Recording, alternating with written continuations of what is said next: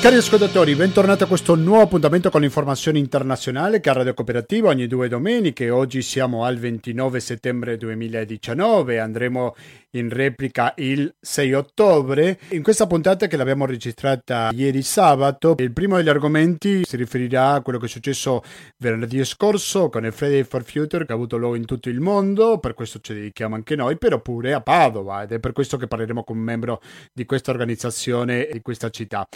Però l'argomento principale, quella che le dedicheremo più spazio oggi, passa per lo Yemen.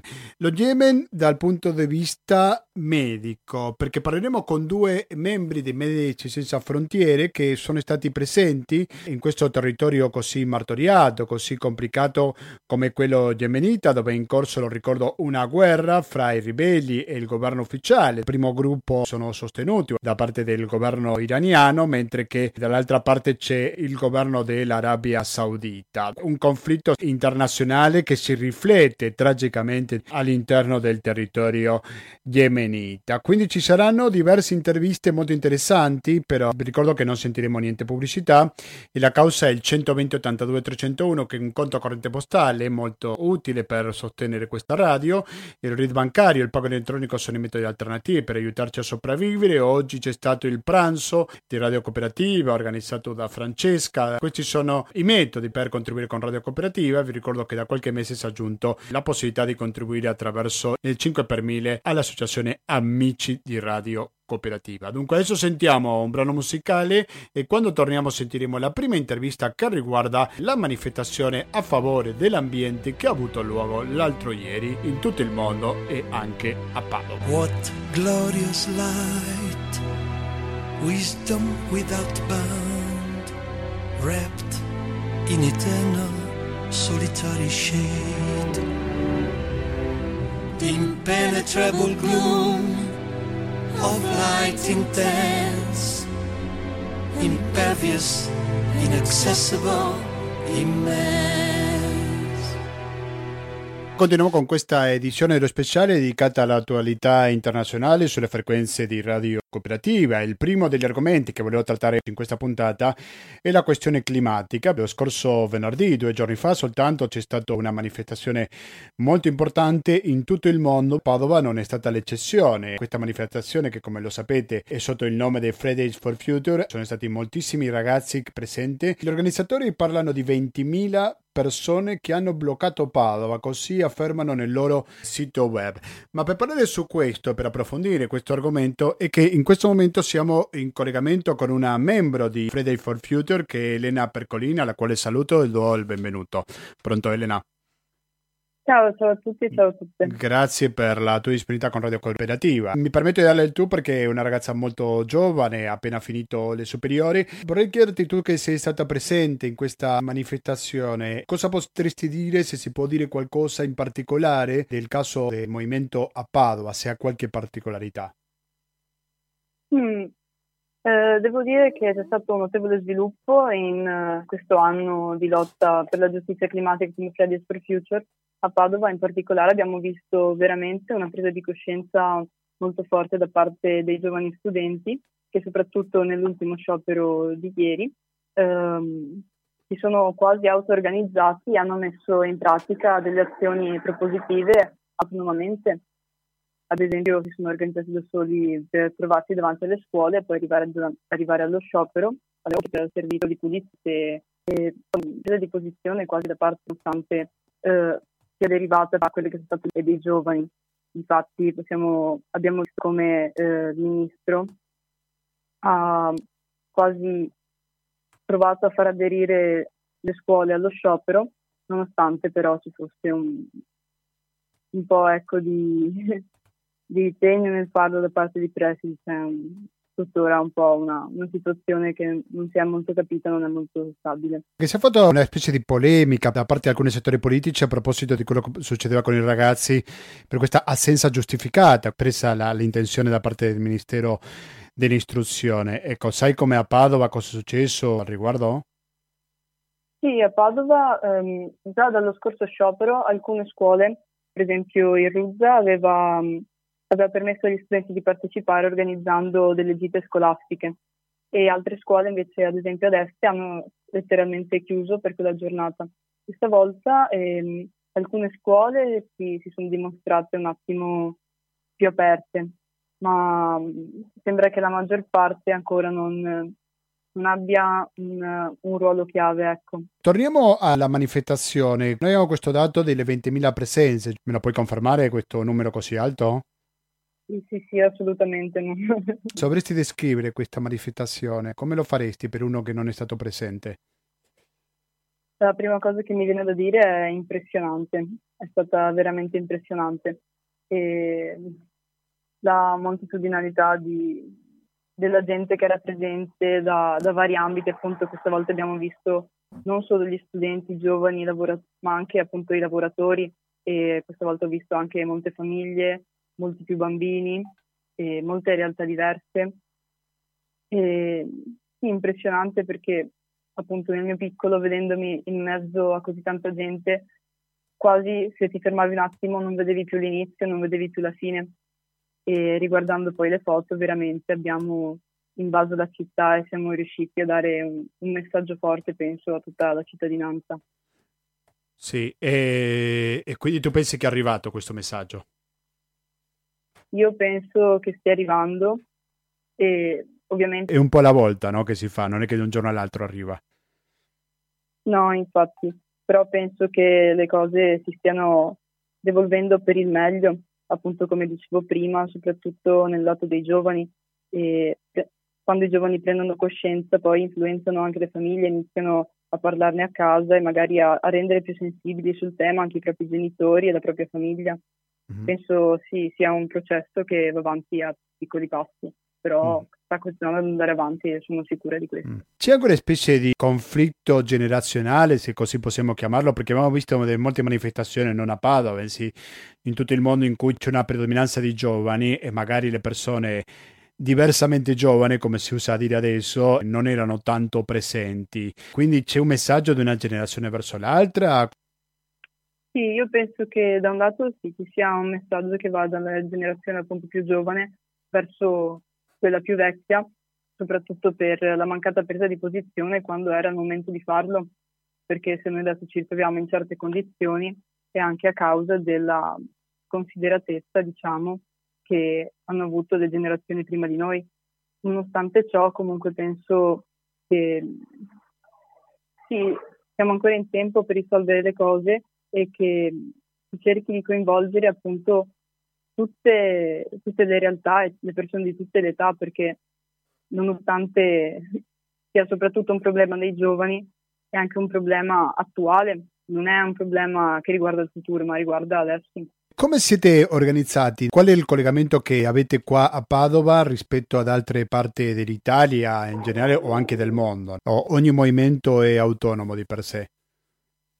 Sì. Ogni movimento è autonomo di per sé in ogni città, tuttavia si cerca appunto di creare questa rete tra i vari movimenti nelle varie città e ci si coordina, si fanno delle assemblee, ci si ritrova. Infatti anche nel prossimo weekend ci si ritroverà a Napoli per un'assemblea nazionale di Fridays for Future. Ci sono tre dimensioni, se vogliamo, quella locale, quella nazionale e quella internazionale, giusto? Sì, esatto, anche quella internazionale. Porto come esempio, visto che ci sono stata, il Climate Camp di Venezia, che è stato nei primi giorni di settembre, e anche lì appunto abbiamo potuto avere un rapporto con altre realtà internazionali, sia di Fridays for Future ma anche di altri movimenti come Ende Gelände, che hanno iniziato prima di noi, ecco, hanno più esperienza e continuano la loro lotta anche nei loro paesi, ed è veramente molto interessante vedere le strategie diverse di lotta e di movimento. Di quali paesi veniva la gente che avete trovato? Al Climate Camp erano più che altro paesi nordici o comunque vicini, limitrofi all'Italia, come soprattutto la Germania. Soprattutto c'era tanta gente dalla Germania, ma anche dall'Austria, dalla Svizzera, qualcuno dalla Danimarca, dall'Olanda, ma anche spagnoli, francesi. E le problematiche che loro esponevano erano simili a quelle che ci sono in Italia? Sì, direi di sì. anche se comunque localmente appunto ci sono delle differenze, come noi in Veneto abbiamo un grosso problema del consumo di suolo, della cementificazione, mentre in Germania, per esempio, porto sempre la mia esperienza per coloro con cui ho parlato, e, per esempio c'era quella che era la foresta di Hambach, che adesso è diventata invece una miniera di carbone a cielo aperto che sta devastando totalmente il territorio e sta distruggendo quello che era il polmone verde della Germania. Ci sono lotte diverse ma che comunque hanno sempre lo stesso fine e lottano per lo stesso traguardo. Greta Thunberg chi è per voi? È una figura che si vede da lontano, un vostro referente? Che rapporto avete con questa figura così importante a livello internazionale? A riguardo di ciò io penso sia più appropriato parlarne individualmente più che come movimento, perché appunto anche all'interno del movimento ognuno mantiene la sua individualità, quindi anche riguardo Greta Thunberg non abbiamo, penso, un modello comune di visione di questa persona, bensì comunque la rispettiamo perché è stata lei che ha iniziato il movimento e comunque con la sua forza, la sua grinta è riuscita a mobilitare così tante persone e appunto a dar vita ai vari movimenti che poi si sono instaurati localmente. E penso che sì, sia una... Parlo per me, appunto, è una ragazza che ammiro, ma non penso che appunto localmente bisogna seguire le sue azioni o totalmente le sue direttive.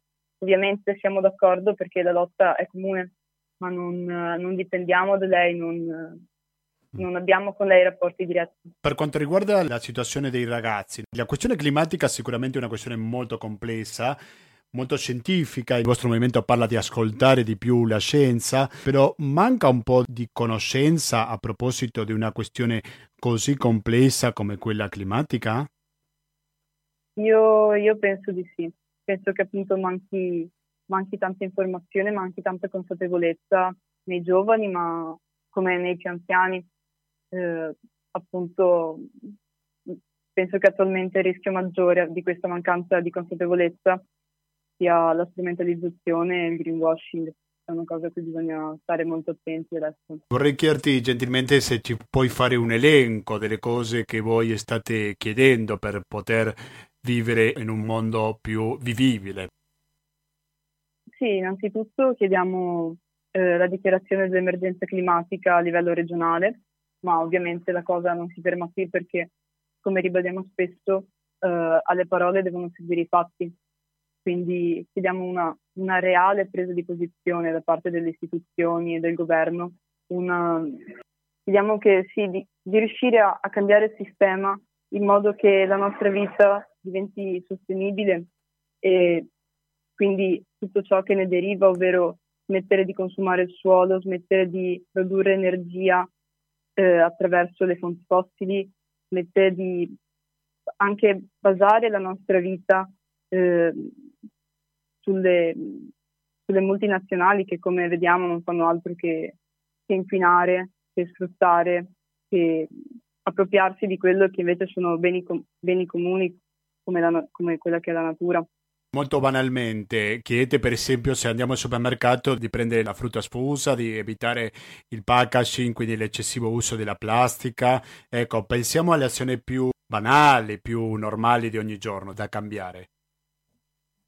Sì, ovviamente sono importanti anche le azioni di ogni giorno, bisogna ovviamente cercare di mantenere un consumo responsabile, quindi sì, va tutto dal non usare i bicchierini di plastica, al cercare di non comprare i sacchetti di plastica, di prendere le cose sfuse, ma anche e soprattutto di stare attenti da chi si compra, da quale multinazionale si compra, cercare invece di aiutare invece le produzioni locali.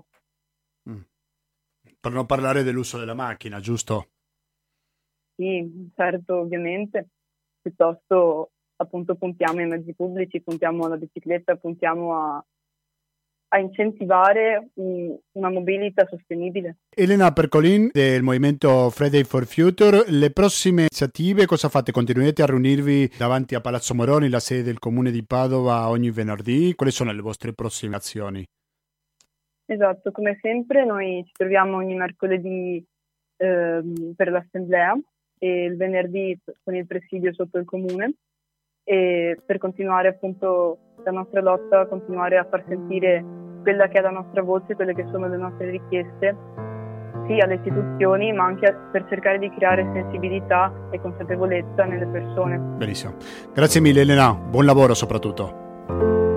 Grazie mille. Quello che c'è, ciò che verrà, ciò che siamo stati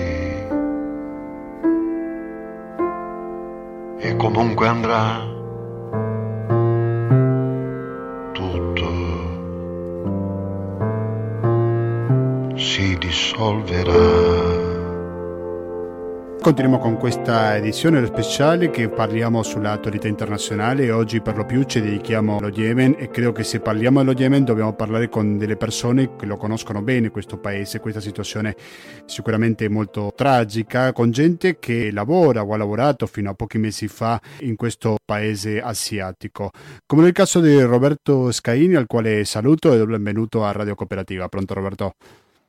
Buongiorno. Buonasera, grazie per la disponibilità con Radio Cooperativa. Roberto Scaini è medico di Medici Senza Frontiere, che è stato fino a maggio di quest'anno vivendo una situazione sicuramente tragica, almeno fino a pochi mesi fa. Cosa possiamo dire a proposito della situazione umanitaria che hai visto sul campo, Roberto?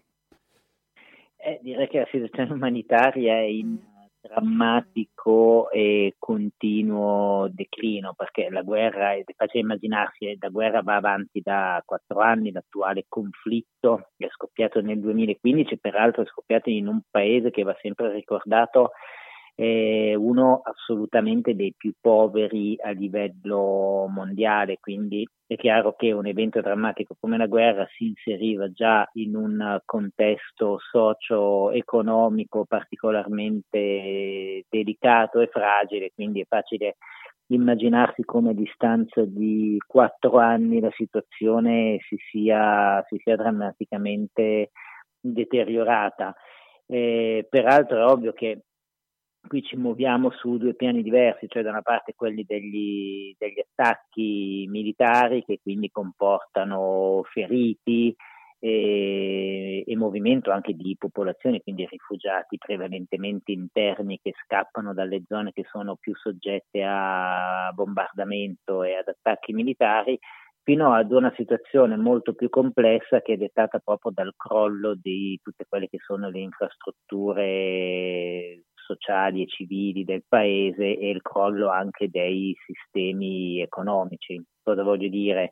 Non è a questo punto più solo l'ospedale che chiude perché è stato bombardato, perché è stato danneggiato direttamente dalla guerra, che peraltro è un'altra delle tristi realtà che spesso testimoniamo anche nelle nostre strutture, ma chiude perché non si pagano, non ci sono più soldi, questo già da molto tempo peraltro, per pagare gli stipendi al personale sanitario, tantomeno per comprare i farmaci che arrivano sempre meno, perché è ovvio che un paese in guerra poi viene chiuso per politiche di embargo e per politiche di chiusura proprio dei confini, e quindi anche ciò che poteva essere in una situazione normale piuttosto banale, ecco la cura di una malattia che magari necessiterebbe semplice farmaco o semplice antibiotico, oggi diventa una situazione drammatica e mortale proprio perché non trova più risposte. Ecco, queste risposte sono quelle che noi come organizzazione medico-umanitaria cerchiamo di dare sul terreno. È bene ricordare che siamo presenti nel paese dalla parte settentrionale alla parte meridionale, quindi in tutto il paese di fatto lavoriamo in zone molto diverse dal punto di vista politico, ovvero sia noi per definizione siamo neutrali e imparziali, quindi lavoriamo da entrambi i lati del conflitto quando si guarda appunto quelle che sono le parti che ora si contendono il paese. Abbiamo 12 ospedali, sosteniamo direttamente 12 ospedali nel paese e supportiamo un'altra ventina di centri sanitari appunto da nord a sud. È chiaro che è un'organizzazione come Medici Senza Frontiere che per quanto appunto sia molto ben organizzata e presente sul territorio, non può essere sufficiente a far fronte a quelli che sono i fabbisogni sanitari del paese. Fabbisogni sanitari che per tutti i motivi che abbiamo detto prima chiaramente sono aumentati in maniera esponenziale, perché è chiaro che una guerra per tutti i suoi vari aspetti può solo aumentare quelli che sono i fabbisogni sanitari e civili di un paese. Peraltro ultimamente il conflitto, faccio un passo indietro di circa un mese, ha preso anche una piega piuttosto nuova, ovvero ci sono stati scontri nuovamente nella parte sud del paese, nella città di Aden, che è la città principale appunto della parte meridionale dello Yemen, proprio perché nuovi gruppi, peraltro anche abbastanza difficili da identificare, si sono ribellati a quelle che erano le forze presenti sul campo, rivendicando un'autonomia della parte meridionale del paese rispetto invece a quella settentrionale, quindi tirando fuori vecchi attriti e vecchie situazioni politiche che già avevano interessato il paese in passato, che però per noi si sono tradotti appunto in nuovi scontri, in nuovi massacri all'interno della città, dove peraltro abbiamo il nostro principale centro di traumatologia di guerra che all'improvviso si è visto di nuovo super occupato, ricevendo per diversi giorni decine e decine di feriti appunto dagli scontri armati. L'accesso ai farmaci, è possibile che ci sia una specie di blocco, che ci sia gente che si metta di mezzo perché questi medicinali non arrivino a destinazione? Adesso i meccanismi che ci sono dietro al blocco dell'arrivo dei farmaci sono senz'altro complessi, la mia analisi senz'altro esula anche dalle mie competenze. Di fatto quello che posso dire è che i farmaci sono molto difficili da reperire sul territorio, anche farmaci molto semplici come l'insulina per il trattamento del diabete, che però sono assolutamente dei farmaci salvavita e qualora si trovano hanno dei prezzi esagerati che chiaramente non sono assolutamente affrontabili dalla popolazione, non lo erano prima perché ricordo, sottolineo ancora lo stato di povertà del paese, lo sono ancora adesso quando appunto dopo 4 anni di conflitto la popolazione si è ulteriormente drammaticamente impoverita.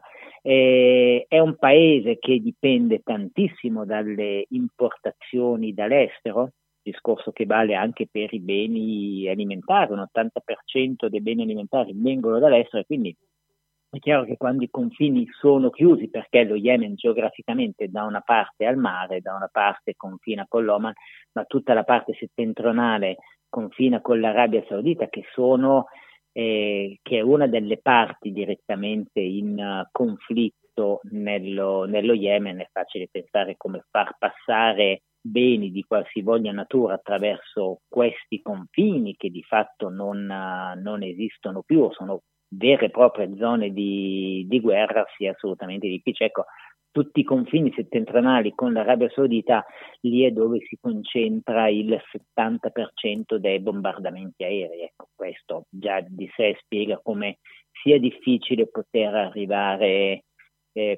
far arrivare appunto beni di qualsivoglia natura. Poi è chiaro, come in tutte le situazioni di difficoltà si mettono sempre in atto strategie e meccanismi per cui si riesce a trovare una situazione per far arrivare un qualcosa, ma poi appunto quel qualcosa arriverà a costare delle cifre inimmaginabili, e qui l'importanza appunto che noi ricordiamo sempre e che facciamo sempre come organizzazione di fornire cure gratuite e di fornire anche medicinali in maniera del tutto gratuita. Questo per sì. La nostra organizzazione spesso anche chiaramente importiamo i farmaci attraverso i nostri canali legalmente riconosciuti nel paese, però spesso diventa difficile anche supportare i nostri ospedali quando il conflitto si muove così da una parte a macchia di leopardo e dall'altra in maniera difficilmente prevedibile, per cui per esempio i farmaci che arrivano nel sud del paese che dovrebbero raggiungere la parte nord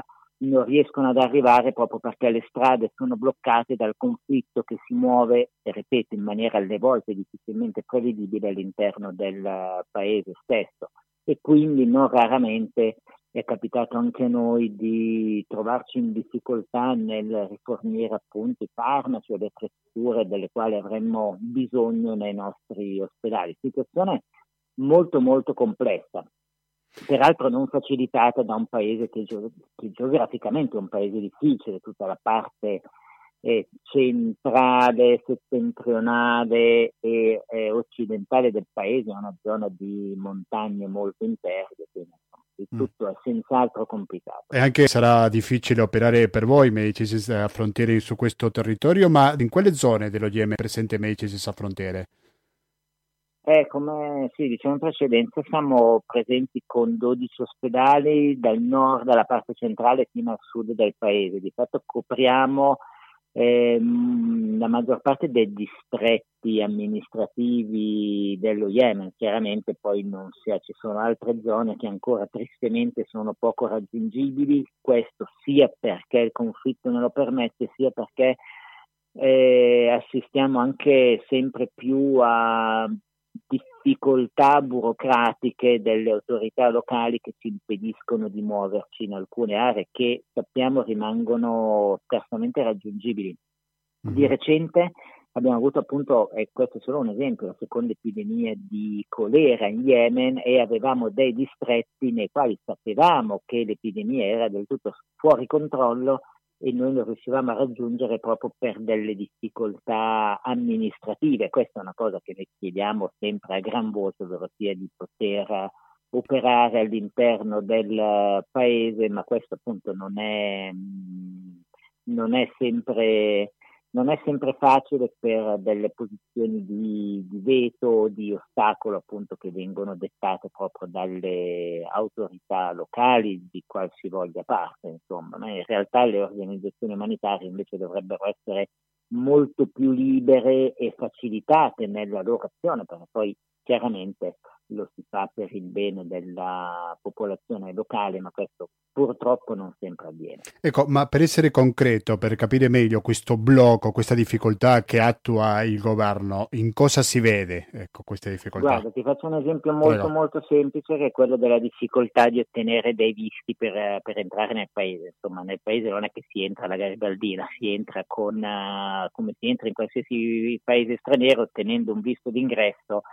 Da un annetto a questa parte abbiamo visto un inasprirsi di tutte quelle che sono le difficoltà burocratiche amministrative per ottenere questo visto, quindi abbiamo avuto difficoltà a mandare personale tecnico nel paese o dei ritardi che chiaramente andavano a compromettere seriamente quello che era l'efficacia delle nostre operazioni sul territorio. Ecco, questo è solo un esempio.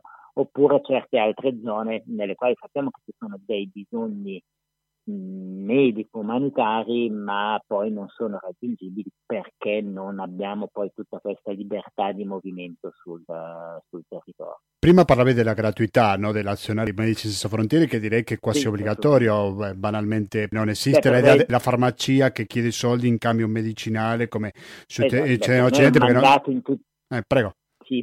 Per noi è un mandato in tutti i posti dove operiamo, ovunque nel mondo noi forniamo cure di qualità e gratuita, questo assolutamente, che sia la visita ai farmaci che distribuiamo, insomma.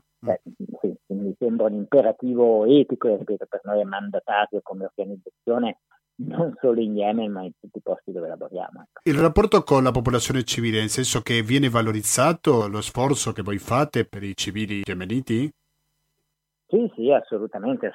Siamo ormai presenti nel paese da tanti anni, a dire il vero, da ben prima dello scoppio dell'attuale conflitto. Poi è vero che lo Yemen tristemente è passato negli ultimi decenni attraverso numerosi conflitti e quindi siamo ben conosciuti dalla popolazione e in linea generale siamo anche ben accettati, anche perché insomma quando proprio mi riallaccio al discorso di prima, quando si offrono delle cure possibilmente con la maggiore qualità possibile e in maniera gratuita, insomma è chiaro che la popolazione che la popolazione poi accetta di buon grado il nostro essere lì. Ecco, con le autorità locali invece il discorso non è sempre così facile, appunto come si diceva prima, e questo è chiaramente per noi un ostacolo, alle volte piuttosto pericoloso, insomma, se si pensa al buon fine della nostra operazione.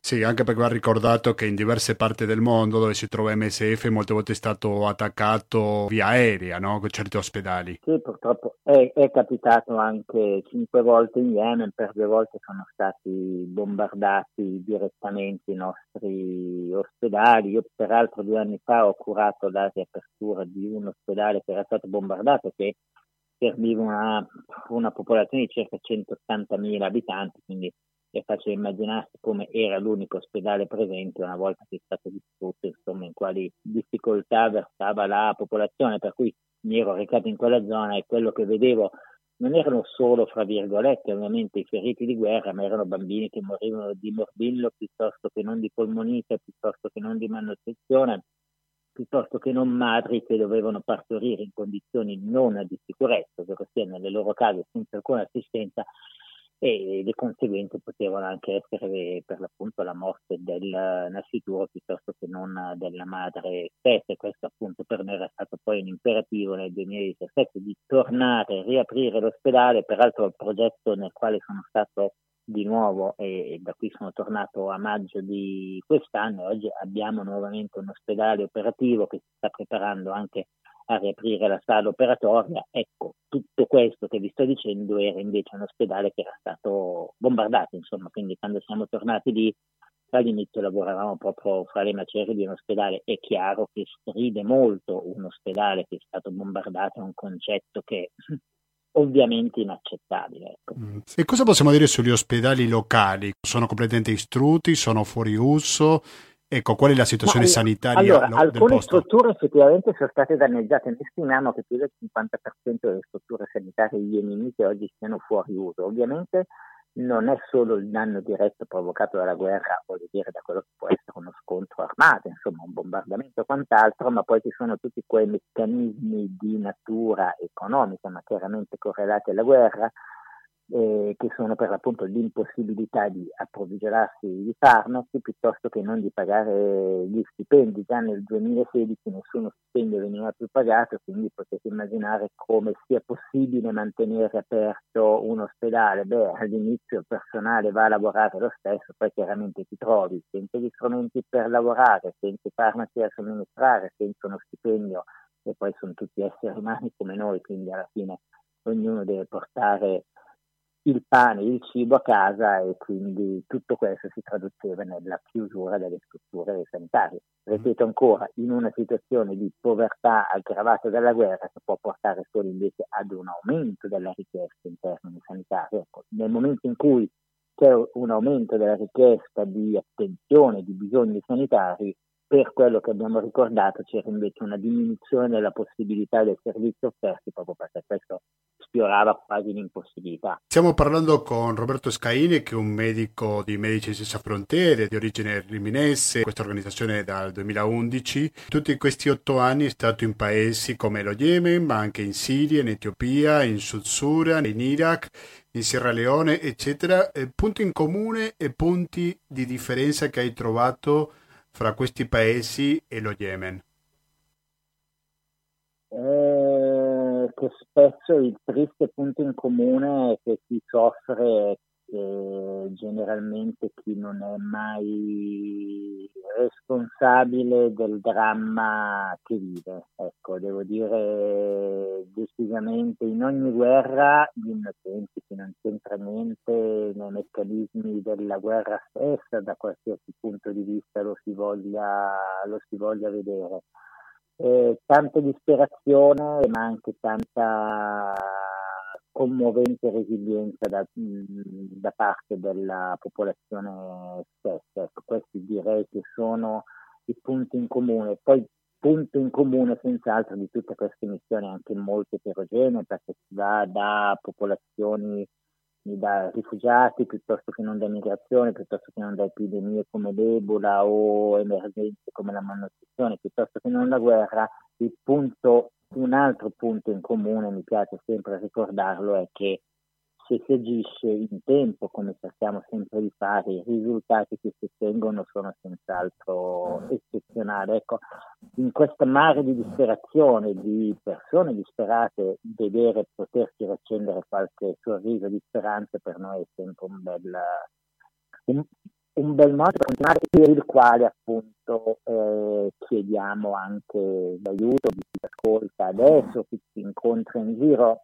Io devo ricordare, per tutto quello che vi ho detto, che l'organizzazione si sostiene con fondi privati e tutte queste cose credo eccezionali che facciamo le possiamo fare grazie all'aiuto di chi ci sostiene, altrimenti tutta questa speranza che proviamo a portare in giro per il mondo sarebbe veramente impossibile. Ecco. Quindi sì, quando vi chiediamo un aiuto ve lo chiediamo proprio per questi motivi, altrimenti questa chiacchierata non è che non sarebbe possibile, questa chiacchierata non sarebbe possibile, tutto quello che alle volte, se puoi, con sforzi incredibili proviamo a fare e che porta appunto alla chiacchierata che stiamo facendo adesso. Prima di salutarci, Roberto Scaini, qual era una giornata tipo che abitavi nello Yemen? Cioè, dove abitavi? Eri vicino all'ospedale? Come si svolge la vita quotidiana di un operatore? Prego. Sono molto eterogeneo e sì, nell'ultima missione ero vicino all'ospedale. Per me la mia giornata tipo comincia sempre in un solo modo. Nel kit d'emergenza che mi porto dall'Italia metto sempre dentro una caffettiera e quindi ovunque sono mi preparo il caffè. Questo può far ridere, però insomma. Hai portato un minimo di italianità. Dovevo dire qualcosa a proposito della moca, no? Che qualcosa. Esatto. Il nome poi deriva proprio da Al-Moka, che è una cittadina, un paese della parte sud dello Yemen, insomma, e sì. Noi beviamo il caffè yemenita, ecco, però la caffettiera poi me la sono portata dall'Italia e di lì ogni giorno poi chiaramente è diverso, è chiaro, sono ore e ore spese in ospedale a lavorare, ma alle volte anche a far girare insomma il cervello per cercare di ottimizzare assolutamente tutto quello che facciamo, che non è sempre una cosa banale o scontata, insomma. Roberto Scaini, medico integrante di Medici Senza Frontiere, grazie per la tua disponibilità con Radio Cooperativa. Grazie. Giorni e mesi corrono veloci. La strada è oscura e incerta e temo di offuscarmi.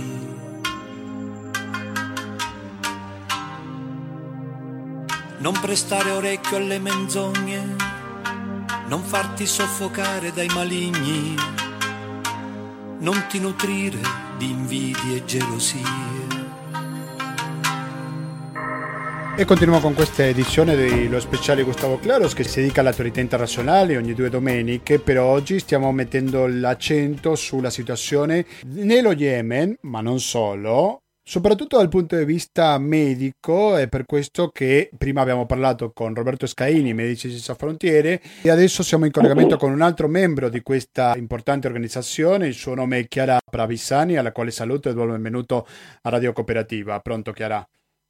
Pronto, buongiorno, grazie a tutti e buongiorno a tutti, grazie di avermi chiamato. Grazie a te per aver accettato l'invito. Chiara Pravisani è un medico anestesista che collabora con Medici Senza Frontiere dal 2010, è stata sia nello Yemen che in Pakistan, ma anche con altre organizzazioni in altri paesi del mondo, quindi credo che è un personaggio particolarmente interessante da sentire. Chiara Pravisani, la situazione nello Yemen, tu sei stata 3 anni fa, però comunque hai mantenuto qualche contatto, sei stata sempre informata, ecco, vuoi raccontarci un po' la tua esperienza in questo paese asiatico? Ma sì, sicuramente. Io sono stata nello Yemen alla fine del 2015, inizio del 2016, e la guerra civile che imperversa lì era scoppiata da circa 6 mesi. Ho mantenuto dei contatti col personale di là, perché sostanzialmente siamo poi, cioè, un'esperienza così ti avvicina anche dal punto di vista umano, quindi sostanzialmente ci siamo scambiati i numeri di telefono e via WhatsApp riusciamo a mantenere i contatti. Ogni tanto ci sentiamo per Natale, per Pasqua, ci si fa gli auguri, i saluti, quindi so più o meno cosa sta succedendo da là, e ho continuato a seguire comunque anche attraverso le notizie che MSF mi dà, ecco, di com'è la situazione.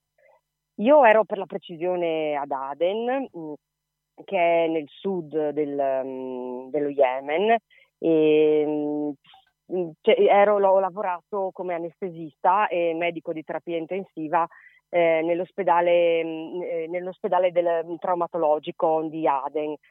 Collaboravo con dei medici locali, degli yemeniti, chirurghi e ortopedici e anche anestesisti. Eravamo un'equipe mista internazionale, c'ero io io come anestesista e un chirurgo internazionale, che prima era un'altra chirurga, dottoressa italiana, poi lei è andata via ed è arrivata una chirurga norvegese, e abbiamo collaborato con 3 chirurghi yemeniti e 3 anestesisti yemeniti e 3 ortopedici sempre della zona.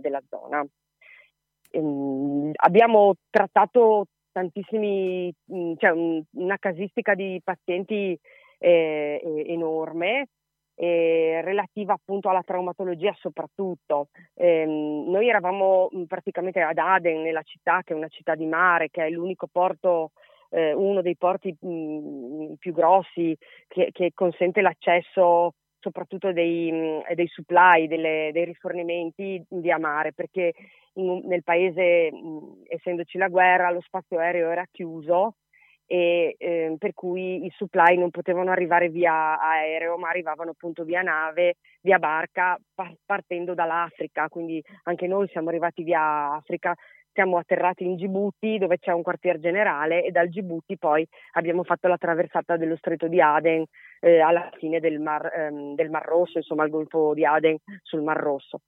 E attualmente le cose sono proprio ugualmente così, perché anche leggendo, ci sono, ovviamente seguendo l'andamento della guerra, ci sono momenti più tranquilli, momenti meno tranquilli, e a volte si riapre lo spazio aereo, gli aeroporti continuano si ricominciano a lavorare, e dopodiché invece altre volte non viene chiuso lo spazio aereo, e quindi si riprendono i trasferimenti via nave.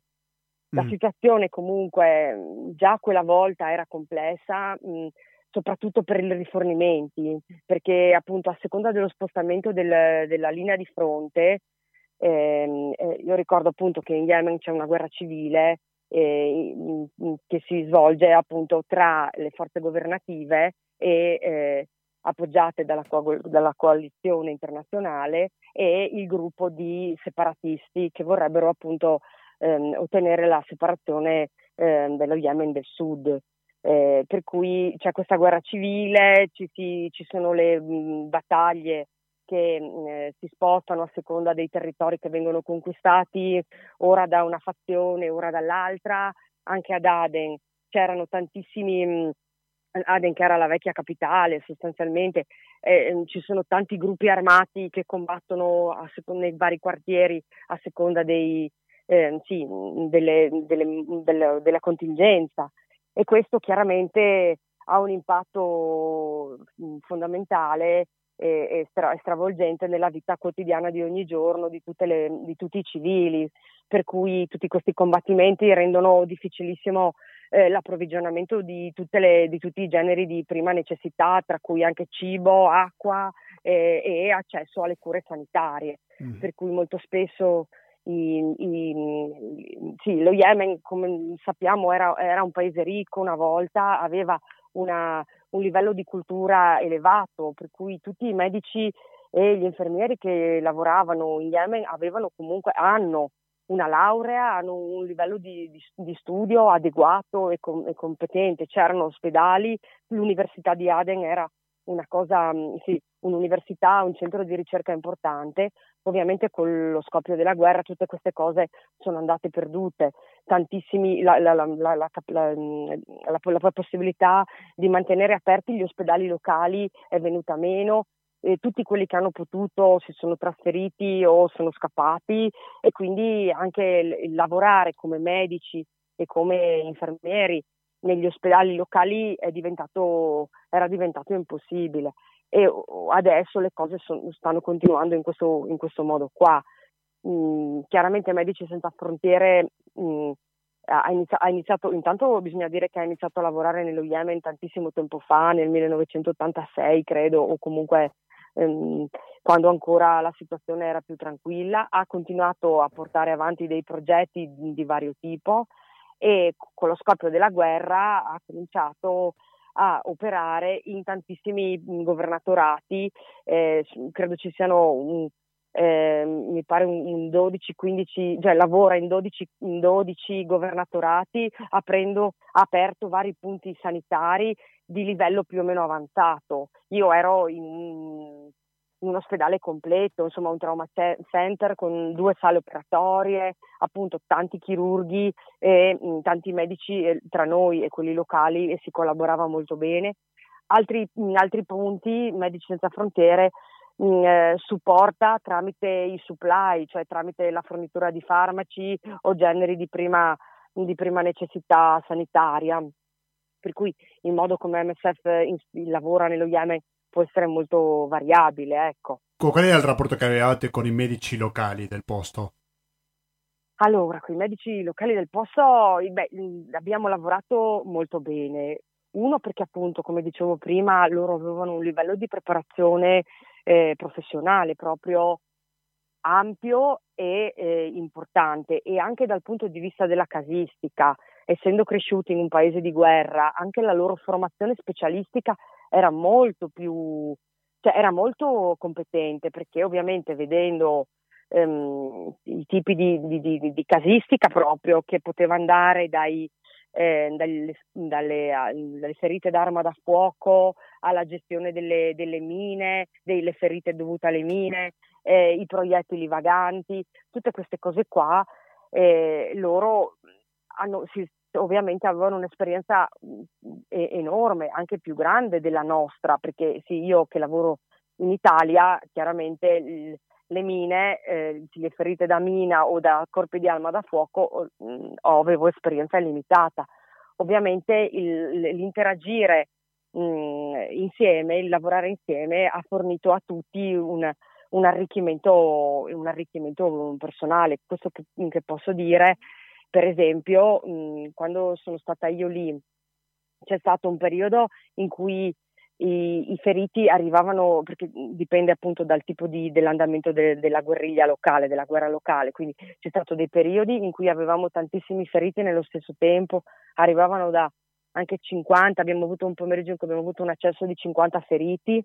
Nel periodo di massima c'è stato anche recentemente, ad agosto per esempio, sempre nell'ospedale di Aden, l'esplosione in una zona della città che ha portato a curare fino a 100 feriti nell'ospedale, di cui una buona parte ha avuto bisogno di sala operatoria, e quindi erano feriti maggiori. E ovviamente sì, la collaborazione è stata fondamentale.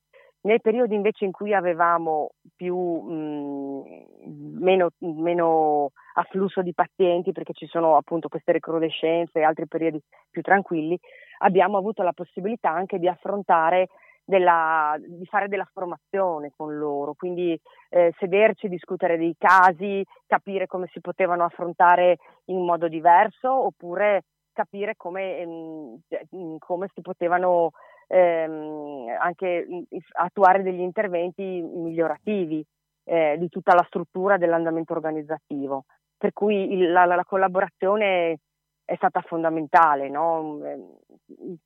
È arricchente da entrambe le parti, io credo. Questo è importante. Ecco. Allora, racconto agli ascoltatori che domenica scorsa qua a Padova si è fatto un incontro, un pranzo organizzato da Medici Senza Frontiere locale, che è stato un grande successo. Sono stati 100 persone che sono andati a pranzare. Dopodiché, dopo questo pranzo, si sono sentite diverse testimonianze, tra i quali la nostra intervistata Chiara Pravisani. Ecco, però una delle cose che mi ha un po' stupito, che voi raccontavate, è la questione delle amputazioni. Io so che è un po' brutto da sentire, però voi state parlando della difficoltà che avete voi per operare, per trattare un paziente, ci vogliono delle ore, e quando arrivano questi in grande quantità questo lavoro non si può portare avanti. Vuoi raccontarci qualcosa al riguardo?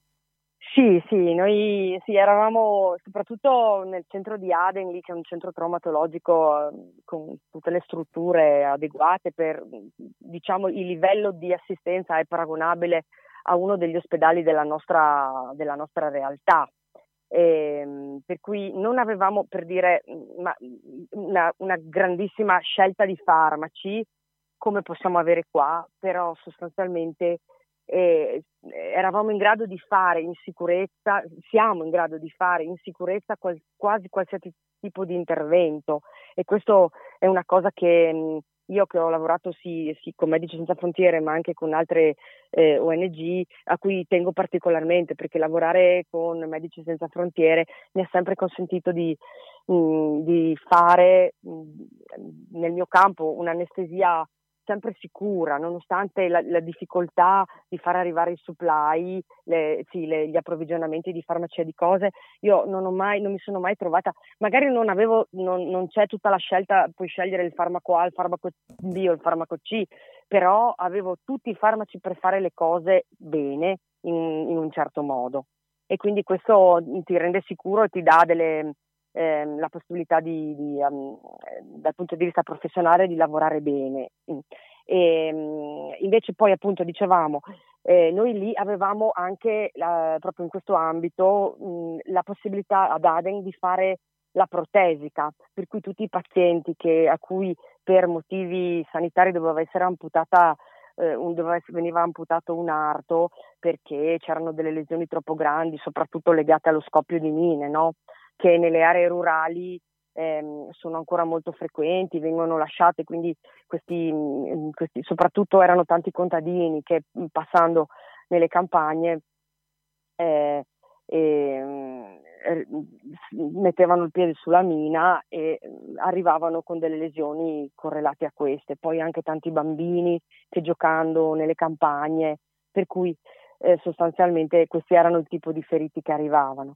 E avendo il centro, appunto, di protesica, quindi potendogli fornire un'arpa artificiale, eravamo molto richiesti, nel senso che arrivavano tantissimi pazienti trasferiti anche dagli altri ospedali piccoli che c'erano nella zona, e arrivavano per la cura e la gestione di queste ferite da mina, e quindi avevamo tantissimi pazienti che arrivavano.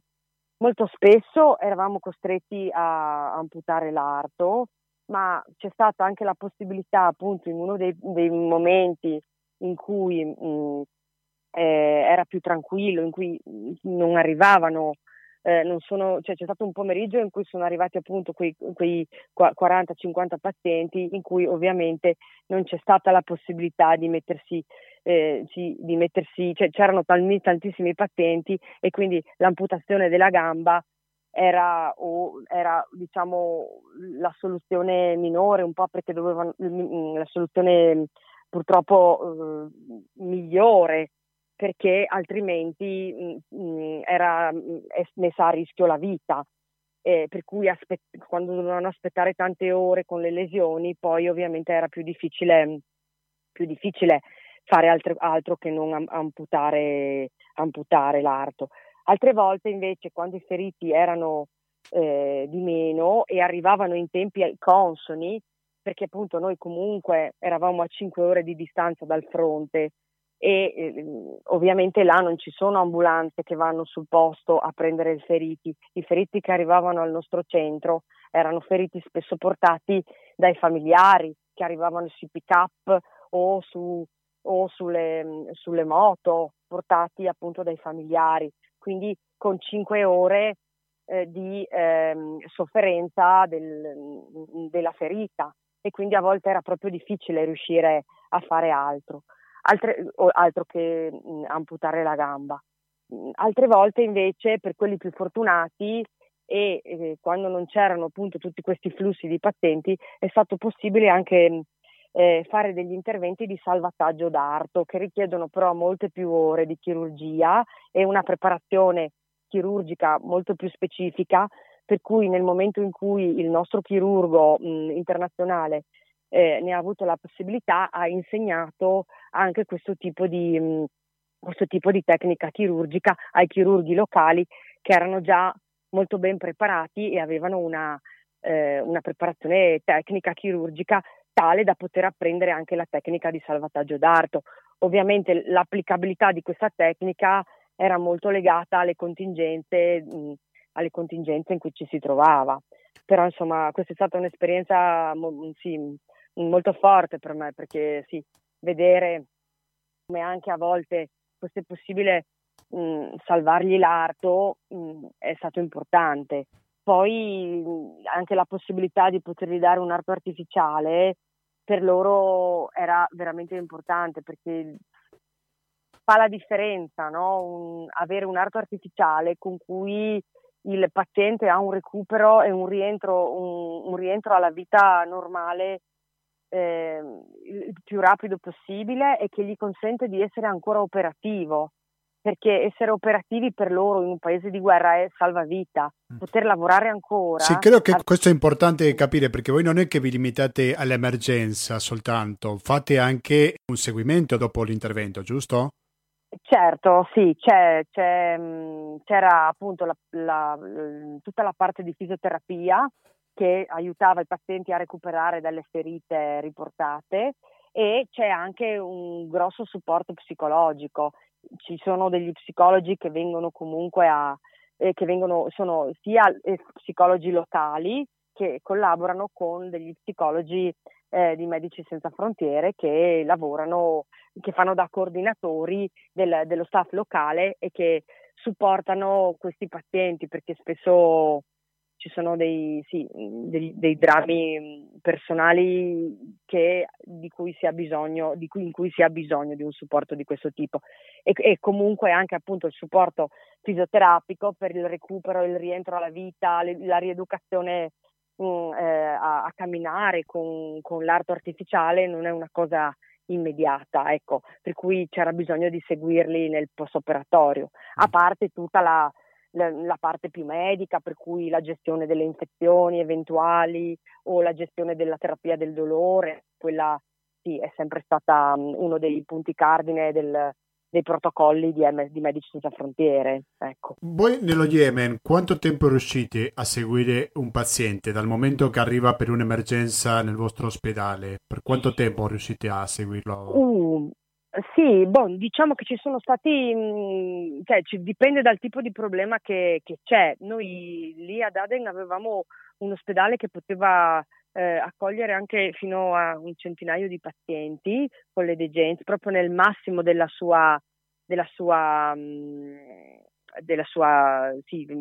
posti letto proprio tutti pieni, e c'è anche la possibilità di aggiungere altri letti tra virgolette che poi diventavano materassi che venivano messi per terra e però gestiti sempre da un personale infermieristico o comunque di supporto nei casi di eventi di massa, insomma, quando c'era uno scoppio di una bomba si poteva arrivare veramente a tanti pazienti.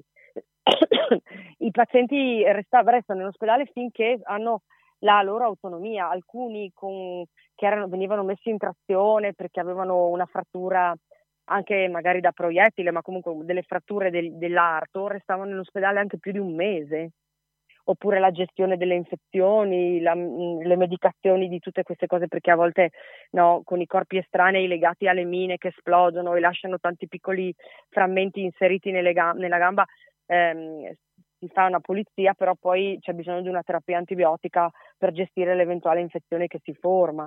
Per cui poi c'era anche una parte i pazienti venivano tenuti in osservazione fino a che ritenuto, anche fino a oltre un mese, e alcuni poi venivano mandati a casa e curati ambulatorialmente, perché c'è anche un un outpatient department, cioè un dipartimento dei pazienti che vengono da fuori, che venivano seguiti, poi tornavano per le medicazioni, per i controlli dei raggi delle fratture, per cui si facevano andare a casa e poi gli davi un appuntamento simile a quello che succede qua.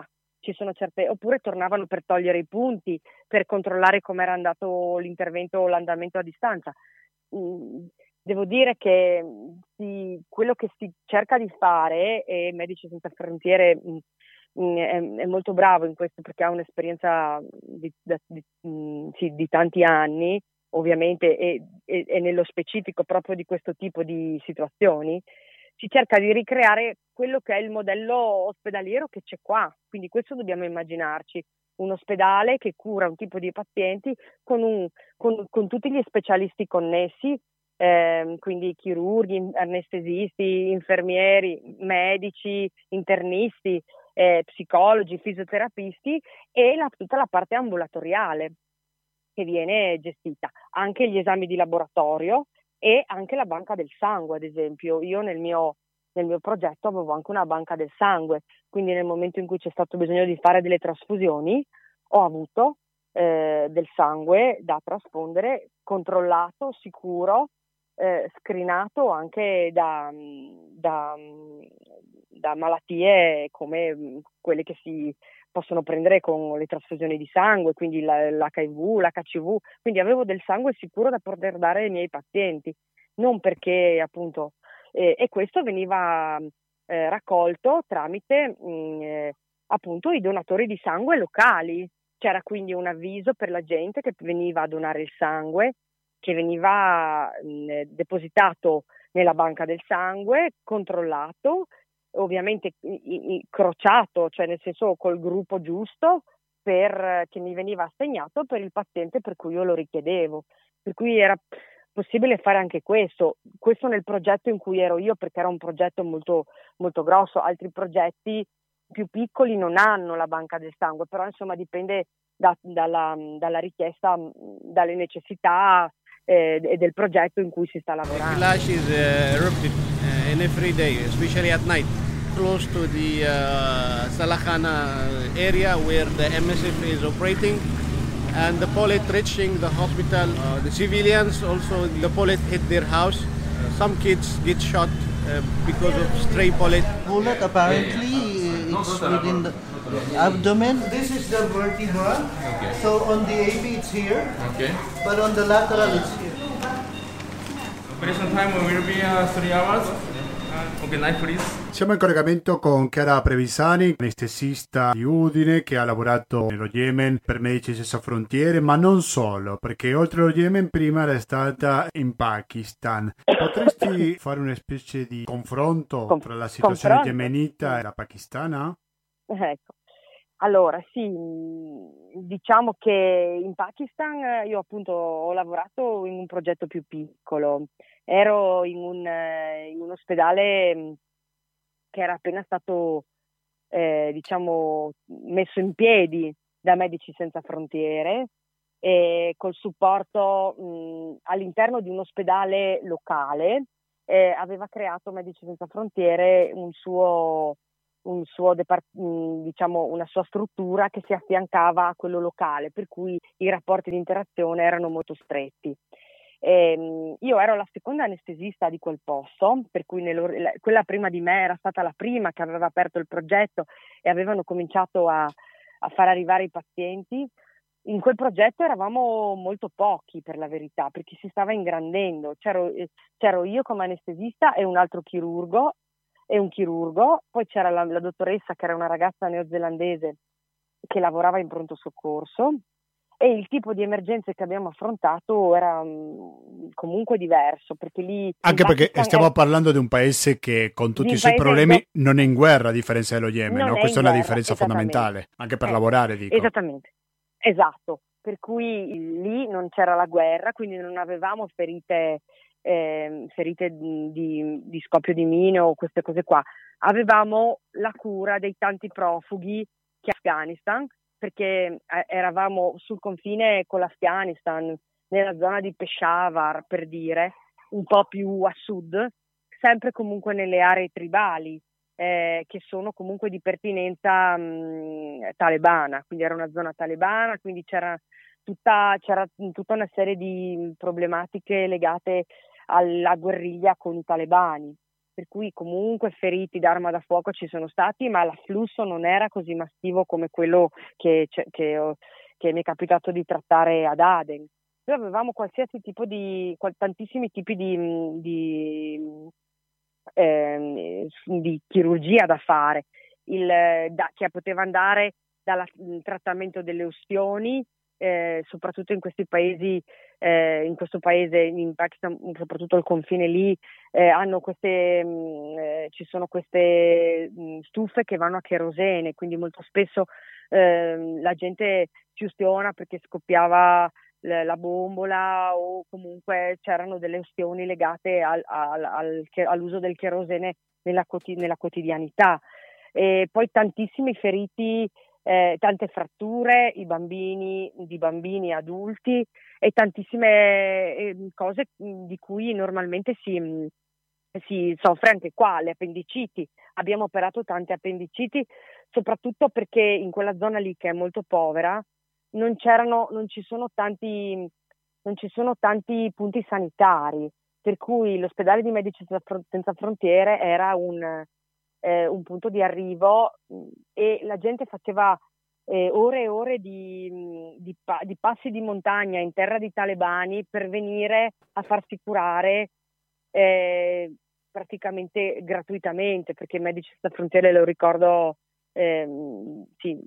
cura pazienti di qualsiasi tipo e di qualsiasi genere, razza, forma, appartenenza politica o religiosa, in maniera gratuita, no? Per cui tantissimi poveri delle montagne arrivavano fino da noi per la gestione di tante cose, per cui io mi ricordo che abbiamo attaccato tantissimi ditini di bambini.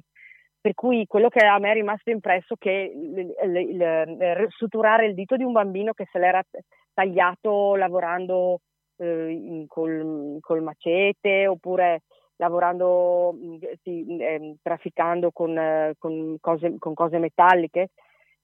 L'intervento di riattaccare un dito in una mano di un bambino non è un intervento di per sé salvavita, ma in quei posti avere una mano con 5 dita significa avere una mano funzionale, e avere una mano funzionale significa poter lavorare, e poter lavorare significa avere la possibilità di guadagnarsi una vita dignitosa, per cui anche un intervento così piccolo, che non era di per sé salvavita in senso relativo, in senso assoluto, in senso relativo diventava di un'importanza fondamentale. Quindi questa è una cosa che ho imparato. Non mi sembrava di salvare. Sul momento non mi sembrava di fare cose che potevano essere salvavita, però poi riflettendoci ti rendi conto che in un paese così lavorare, non avere un dito è importante, per cui fa la differenza. Tu sei stata anche con altre organizzazioni in altri paesi del mondo, ma sempre nella tua veste di anestesista. Puoi raccontarci brevemente gli altri luoghi dove hai lavorato, Chiara? Sì, io ho lavorato con altre piccole ONG anche in India e in Palestina, e poi sono stata anche in Eritrea. Ho fatto delle missioni piccole, erano un po' delle missioni, diciamo, preparatorie a fare il grande salto che per me è stato passare a lavorare con Medici Senza Frontiere, perché all'inizio non sapevo tanto se sarei stata in grado di lavorare con un'organizzazione così importante, e comunque che richiede una professionalità. E come dicevo prima, io quando ho cominciato a lavorare con Medici Senza Frontiere lavoravo da 8 anni nel sistema sanitario nazionale italiano, però e quindi avevo una discreta esperienza, non grandissima, però insomma 8 anni di professionalità più la formazione, insomma più o meno in Italia me la cavo con qualsiasi tipo di urgenza, di emergenza, qualsiasi tipo di chirurgia, perché insomma lavoro anche in un ospedale che mi ha consentito di vedere una casistica piuttosto importante. Il problema è che portare la mia professionalità dell'ambiente nazionale in un paese estero in difficoltà, non pensavo di essere all'altezza, e quindi ho provato prima con delle piccole esperienze che che mi servivano per prendere la sicurezza, per dire posso lavorare in un contesto difficile come quello in cui sarei andata con Medici Senza Frontiere. Per cui insomma sono stata prima in Palestina ed in India con degli ortopedici a fare del training per il personale locale. In Palestina abbiamo fatto delle protesi d'anca e di ginocchio e io facevo parte dell'equipe anestesiologica ovviamente, per appunto insegnare agli ortopedici locali questa tecnica.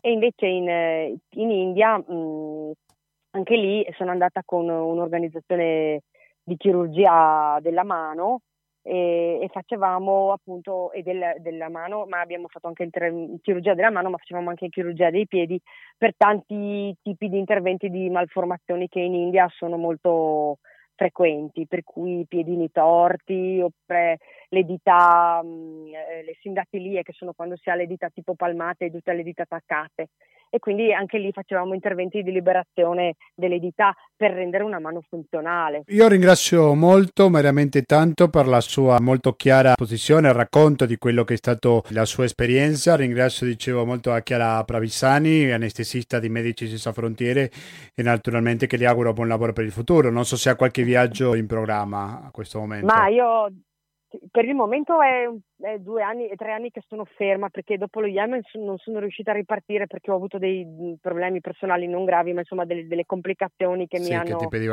hanno rallentato. Però io penso ho sempre questo desiderio subentrante di partire, e appena possibile lo farò. Penso che si andrà il prossimo anno, gennaio del prossimo anno, vediamo dove mi mandano. In realtà penso che andrei dappertutto. Ecco. Perfetto, brava, che brava che sei.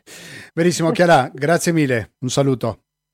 Grazie tante a voi dell'attenzione, che è molto importante ascoltare, ecco, anche queste cose. Sicuramente. Grazie a tutti e arrivederci.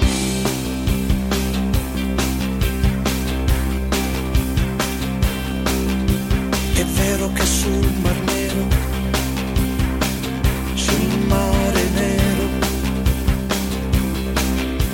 le rose fioriscono 3 volte. Cari ascoltatori, è arrivato il momento di salutarci in questa puntata bitematica, perché lo ricordo, perché si è appena sintonizzato, che siamo partiti con la questione climatica, con il Fridays for Future, abbiamo parlato con un membro di questa associazione e poi abbiamo sentito 2 membri dei Medici Senza Frontiere, da una parte Roberto Scaini e dall'altra Chiara Pravisani. Ci hanno dato un panorama in un paese che ancora oggi continua ad avere vittime civili per colpa di una guerra. Vi saluto ricordandovi che 12082 301 il conto corrente postale, che il RID bancario e il pago elettronico sono i metodi alternativi per aiutarci a sopravvivere. Mi raccomando, continuate all'ascoltare la cooperativa, perché fra pochi minuti ascolteremo una nuova edizione di Heavy Metal. Quindi se dico Heavy Metal dico Radio Cooperativa, dico Materiali Resistenti, e poi sentiremo Pensieri e Parole, dopodiché inizieranno le solite repliche a partire dalla rassegna stampa odierna. Dunque basta, da Gustavo Claros non mi resta più che salutarvi, e noi ci risentiamo quando? Giovedì prossimo. A che ora? Alle 19:10. Il motivo? Latinoamericano, ovvero informazione, cultura e musica direttamente dall'America Latina. Grazie e alla prossima!